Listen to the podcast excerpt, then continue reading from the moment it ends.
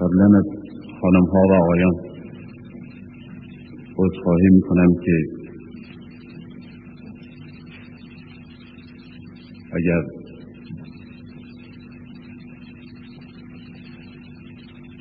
صحبتم اندازه مشخص و معینی نداره و گاه زودتر از اون که پیش بینی میشه تمام میشه و گاه دیرتر. خاطر اینکه نمیشه قبلا اندازش رو تعیین کرد. یعنی خود من هم نمی‌تونم اندازه ظرفیت زمانی حرف رو قبلا پیش بینی کنم. برای اینکه هر حرفی یک ظرف زمانی داره و فقط کسانی که هنرمندن و سخنور هستن می‌تونن در ظرف های ثابتی همیشه سخن بگن. ولی من که ناشی هستم خود به خود تسلیم خود حرفم نه که حرف تسلیم من باشه. این است که اگر گاه بیش از وقت طولانی میشه عوض می‌خوام. ولی اون چه هست اینه که بحثی که من مطرح می‌کنم ولو در این شبها باشه و نامش نام درس و کلاس نیست. ولی به حال باز هم درس و کلاسه و مخاطب واقعی و اصلی من دانشجویان یا کسانی هستند که در حد و در تیپ فکری دانشجو هستند. و خودشون برای تدریس آماده می‌کنن نه برای گوش دادن به یک خطابه یا یک سخنوری. اینه که اونا تحملشون معمولا بیشتره. بحثی که دیشب مطرح کردم یکی از پایه های مبحث بزرگیه که امشب می‌خوام مطرح کنم. چنانکه دو بحث دیگه هم که در آینده طرح خواهم کرد. باز هم یکی از جزئی ها و یکی از پایه های موضوعی است که امشب طرح می‌کنم به نام تشیع علوی و تشیع صفوی.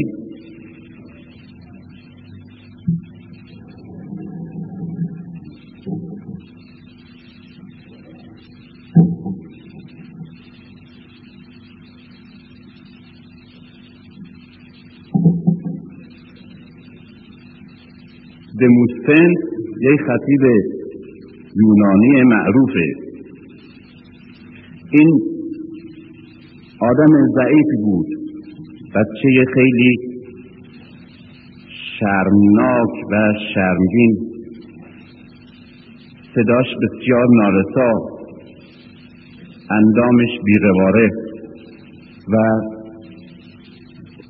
فن سخن گفتن و هم کلی بلد نبود. حتی در حد بچه معمولی. در اون دوره یونان که سوفیسم از همه قوی تر بود و سوفیست ها یعنی سخنوران بزرگ و نیرومندی که با قدرت بیان شب روز و روز شب نشان می‌دادند در اون دوره اونها بودند که بر سرنوشت جامعه و افراد حکومت می‌کردند. و سفسته از همین جا میاد. این بچه کوچیکی بود و ارثی که از پدرش رسیده بود مدعیان خوردن.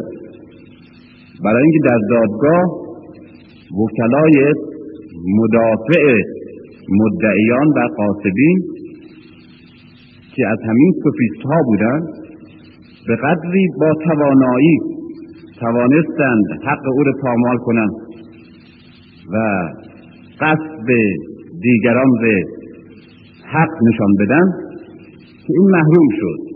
این محرومیت که به وسیله قدرت منطق و سخن دچار شده بود یک کمپلکسی درش ایجاد کرد که اگر من می‌تونستم حرفم بزنم و می‌تونستم استدلال مخالف رو جواب بگم. حقم پامال نمی‌شد. اینه که تصمیم گرفت علا رقم ضعف بدنی و ضعف صدا و ضعف زبان و بیان و جاذبه نداشتن قیافه بر همه این ضعفهاش پیروز بشه و یک سخنور توانایی بشه که بتونه بعد حقش رو احیا کنه. و همین تمرین هایی که از تمرین های خاصی که بعد همین آدم دموستنس شد خطیب بزرگی که در تاریخ به عنوان یکی از خداوندان سخنوری شناخته شده.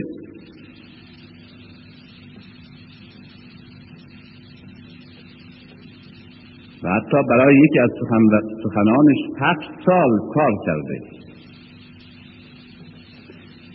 این تمرینی که او می‌کنه دوره تمرینی که او داره با وضع ما خیلی متناسبه. توی کوهستان تنها می‌رفت یک حفره درست کرده بود توی سنگ به اندازه ای که خودش ایستاده در اون حفره قار بتونه جا بگیره. از اطراف دیواره های این حفره و این قار تیغها و خارها و میخهای مختلفی نصب کرده بود. به شکلی نصب کرده بود که بتونه یک فضای متناسبی و محدود و مقیدی داشته باشه که در اونجا که قرار می‌گیره و بعد تمرین سخنرانی می‌کنه دستش ره سرش گردنش شانش و پاش ره و بدنش ره. نتونه بیش از اون چی که لازم هست حرکت بده و یا حرکات اضافی و ناشیانه بده به اندامش. به این شکل که وقت سخن میگه دستش ره به همون میزانی بتونه حرکت بده. که برای بیان اون سخنش لازمه. و اگر دستش ره به طور انحرافی یا اضافی حرکت داد به یکی از اون تیغها و یا از اون تیغها بخوره مجروحش بکنه. و بعد این زنندگی ها و گزندگی ها و این محدودیت های تیز و تند اون رو مقید بکنه به یک حرکات یک نواخت و هماهنگ. برای اینکه یکی از تمرین های سخنرانی اینه که اداهایی که سخنران در میاره اونا طبق یک فنی باشه. این حالت البته او رو بعد این سخنور بزرگ کرد. و بعد در همون حالت و در همون قید توی همون سیخا و تیغا سالها به تمرین پرداخت و توی بیابان که کسی نبود و هیچ وقت خجالت هم نمی‌کشید می‌تونست فریاد بزنه سخن بگه حرف بزنه و خطاب به یک جمعیت فرضی تمام عقدهاش رو خالی کنه.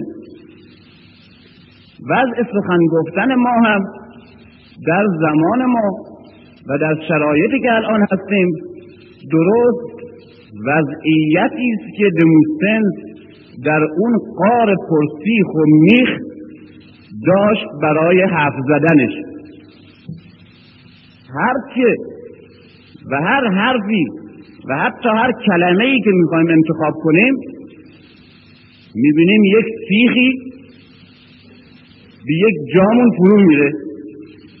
یک تیغی آگاهمون می‌کنه. از این طرف مجروح میشه می‌خوام بزنیم یک چیز دیگه بگیم به یک جای دیگه می‌خوره. می‌خوام هیچ کدوم نگیم یک چیز دیگه بگیریم یک تیغ دیگه ای باز زخم خودش می‌زنه.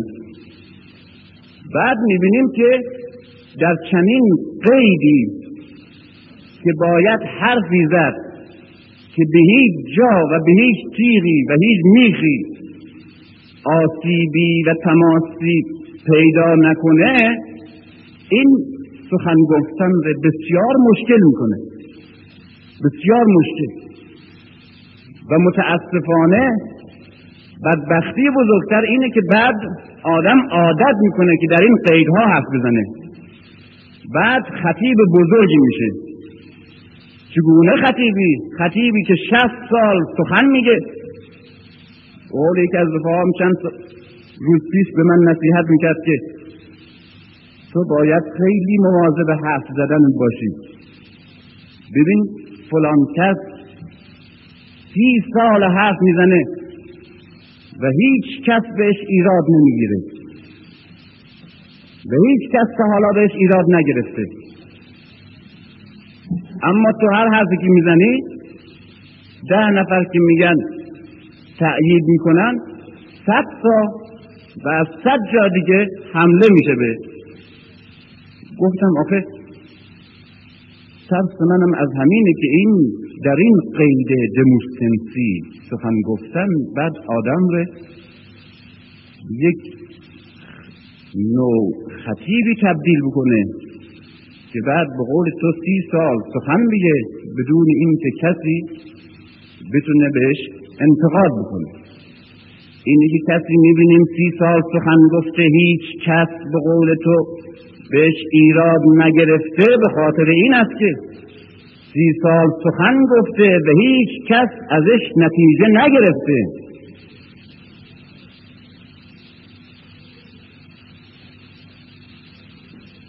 یکی از علائم شیعه فرقهای شیعه علوی و شیعه صفوی همینه یکی از فرقهای اساسیش علی خودش بعد نصایحی می‌کرد که چجور باید حرف زد که هیچ کس ایراد نگیره و همه بپسندن.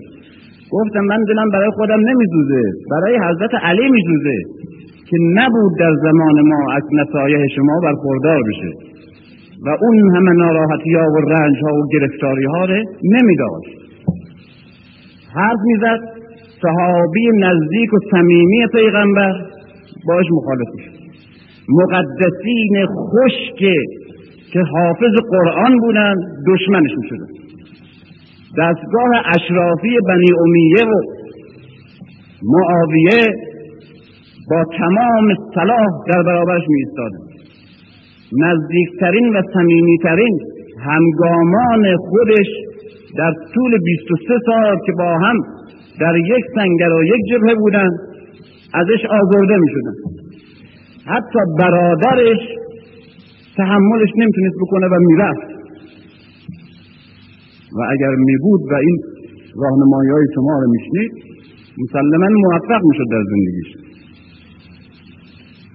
شیعه علوی یعنی کسی که در راه او و به میزانی که قدرت و استعداد داره قدم برمیداره نمی‌تونه سرنوشتی جز سرنوشت رهبرش داشته باشه. و اگر می‌بینی که تیپی این چیه که همه ازش خوششون میاد میپذیرنش هیچکس بهش ایراد نمی‌گیره تیپ های متضاد مخالف و جبه های متناقض همه تحملش می‌کنن یا نسبت به سمپاتی دارن این شیعه علوی نیست. این اون شخصیت مقابل علی است که همه داره. و بر اساس مصالح کار می‌کنه نه بر اساس حقایق. هم عبدالرحمن ابن افت پول پرسته خب یک چیزی باید بهش داد راضیش کرد دیگه. آدم با نفوذیه با جزء قبیله که شخصیت های بزرگی مثل عبدالرحمن ابن اوف خودش مثل سعد بن عبی وقاص توش هستن. نمیشه این ناراضی کرد. اصلا زحمت میشه گرفتاری ایجاد میشه.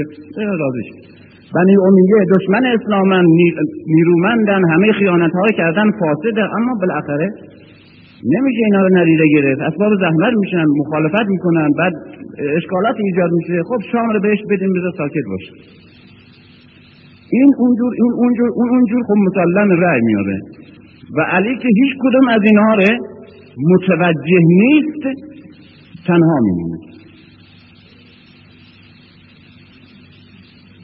داستان اون دلاکر رو شنیدیم که در زمان قدیم تو حمام های چل ستون چل پنجره بود.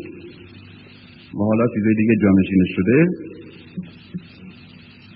دلاکا تمام علوم رو داشتن و معمولا مورد مشورت همه شخصیت ها بودن. برای که در یک حالتی مشتری در اختیارش قرار می‌گیره که کاملا تسلیم او بود.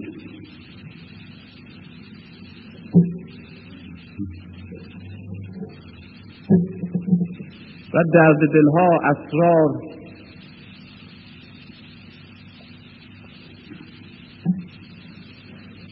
این مشتری این روز در ضمن درد دل با دلاکش می‌گفت که مدت این کمرم درد می‌کنه.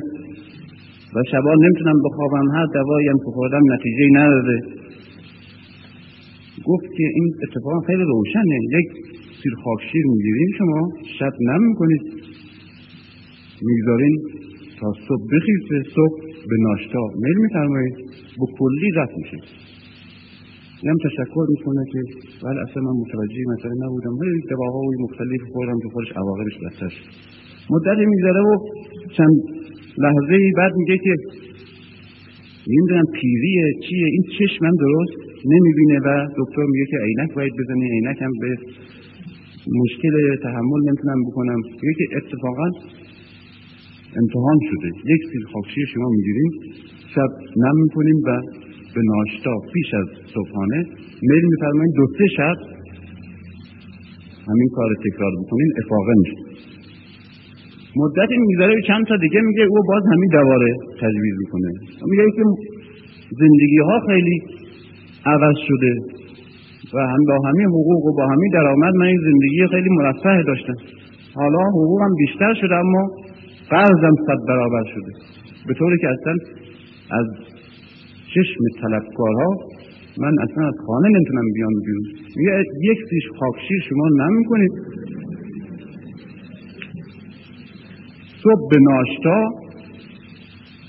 این چه جور دواییه که هم به درد کمر می‌خوره و هم به درد چشم می‌خوره و هم به درد قرض میگه که سی سال من هر شب خاکشیر نم می‌کنم صبح به ناشتا می‌خورم تا حالا هیچ بدی ازش ندیدم. هیچ بدی ازش ندیدم. این یک نوع تشیع خاکشیریه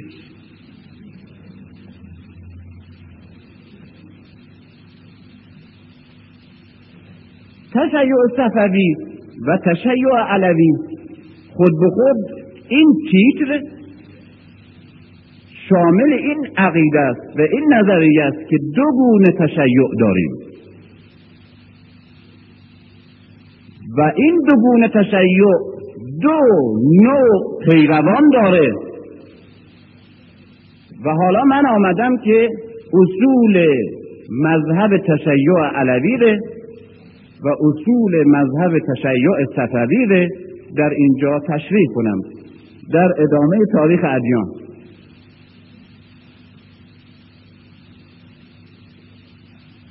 یک اصل جامعه شناسی اول مطرح کنم که پایه توجیه همه مسائل بعدی. در جامعه شناسی یک قانونی هست به این نام. تبدیل موومنت موومان نهزت و حرکت به institution نظام و سازمان. به این معنا که در جامعه یک حرکتی ایجاد میشه. بر اساس یک ایدئالی هدفهایی یک فکر یک گرایش یک ایمان جوان متحرک. این نهزت به ایجاد می‌کنه. نهزت به همون معنای اساسی نهزت یعنی حرکت. وزش. حرکت. این نهزت خصوصیاتش اینه که عبارت است از یک روحی که به طرف یک هدفی روانه و همه پیروان خودش ره و همه مسائل و عقاید و احکام و اعمال و شعائری که و حتی مراسمی که در میان اون پیروانشون وجود دارد همه متوجه اون هدف و همه چیز و همه کس وسیله برای تحقق اون هدفی که این نهضت برای نیل به اون هدف به وجود آمده. و این نهضت و حرکت در راه رسیدن به اون هدف به موانعی خود به خود بر می‌خوره و عوامل ست کننده راهش. و در اینجا درگیری ایجاد میشه. مبارزه کشمکش و جهاد. بنابراین یک نهضت از خصوصیاتش یکی حرکته یکی روشن بودن هدفه یکی این که همه چیز وسیله و مقدمه برای رسیدن به اون هدفه. و یکی این که در زندگی این حرکت و سرگذشت این حرکت تلاش و درگیری و مبارزه جبری.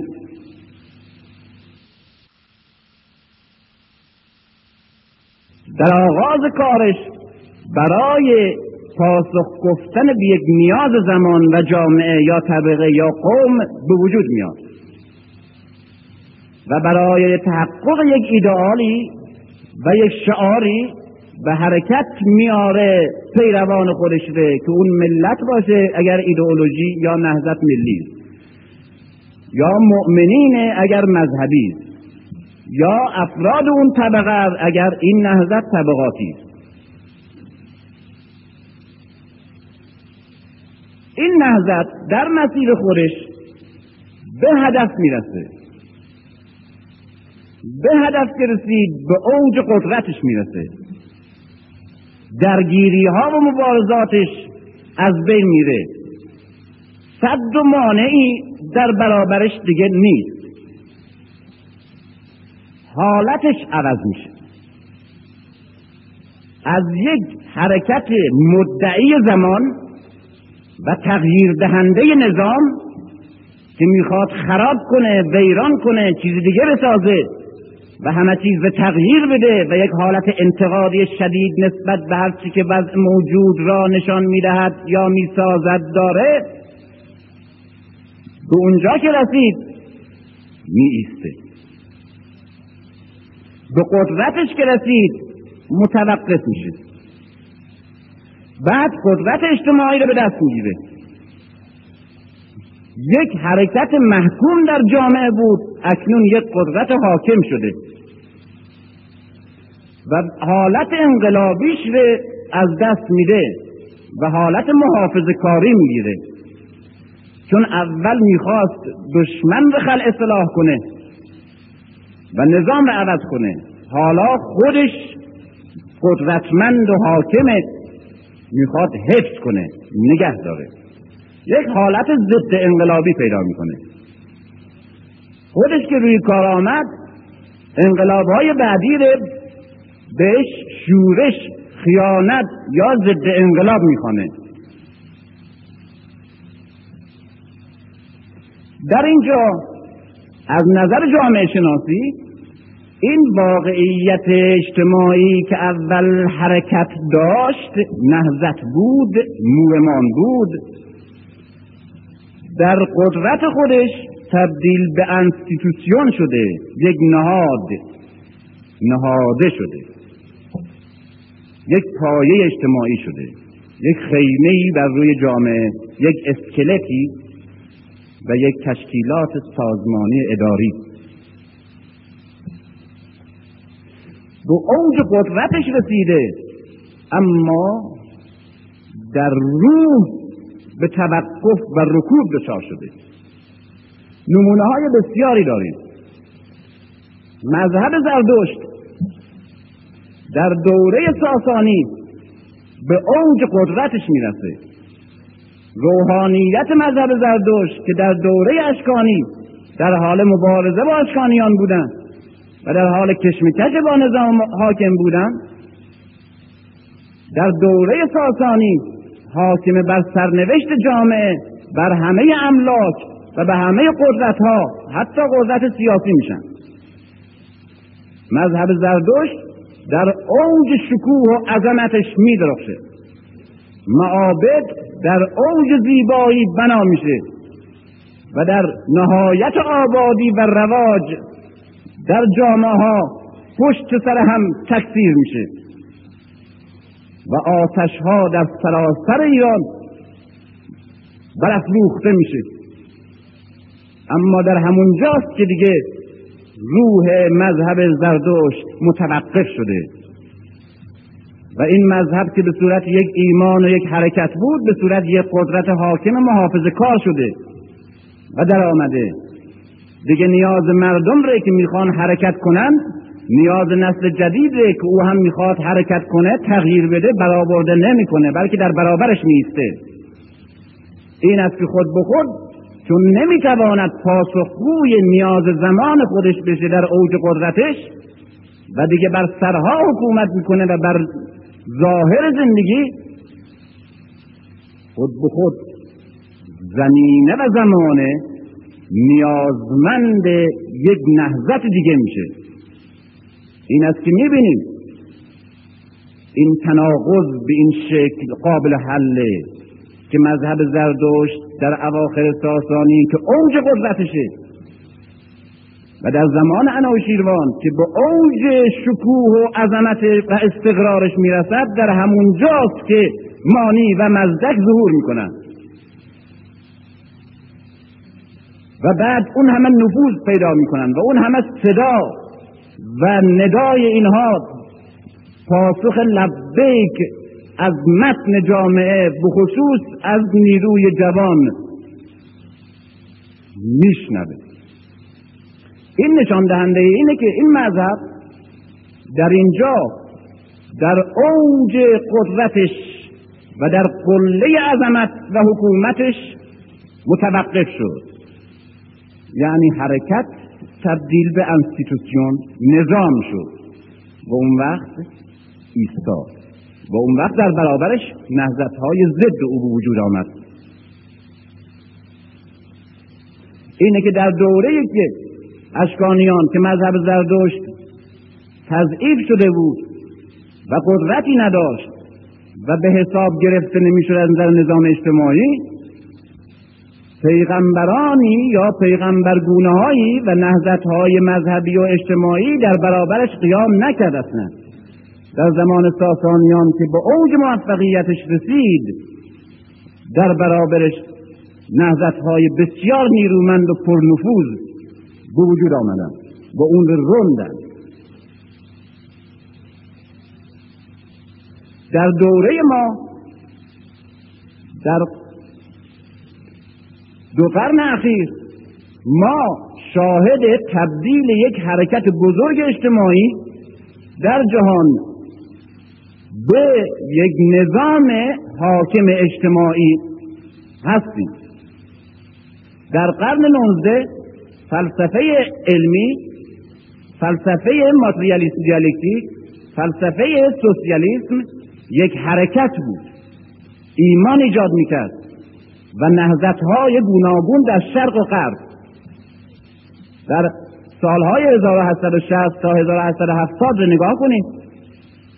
در دوره فرودول سنسیمون و اوائل مارکس تمام انگلستان و فرانسه و آلمان صحنه کشمکش بسیار نیرومند و گسترده این نهضت. و این نهضت همینجور گسترش پیدا می‌کنه. در هر جا نیروهای تازه ایمانهای تازه پدید میاره و این حرکت هم شرقه و هم غربه فرا می‌گیره. نسلهای جوان روشنفکران جهان و طبقات محروم به شدت به طرفش جذب میشن.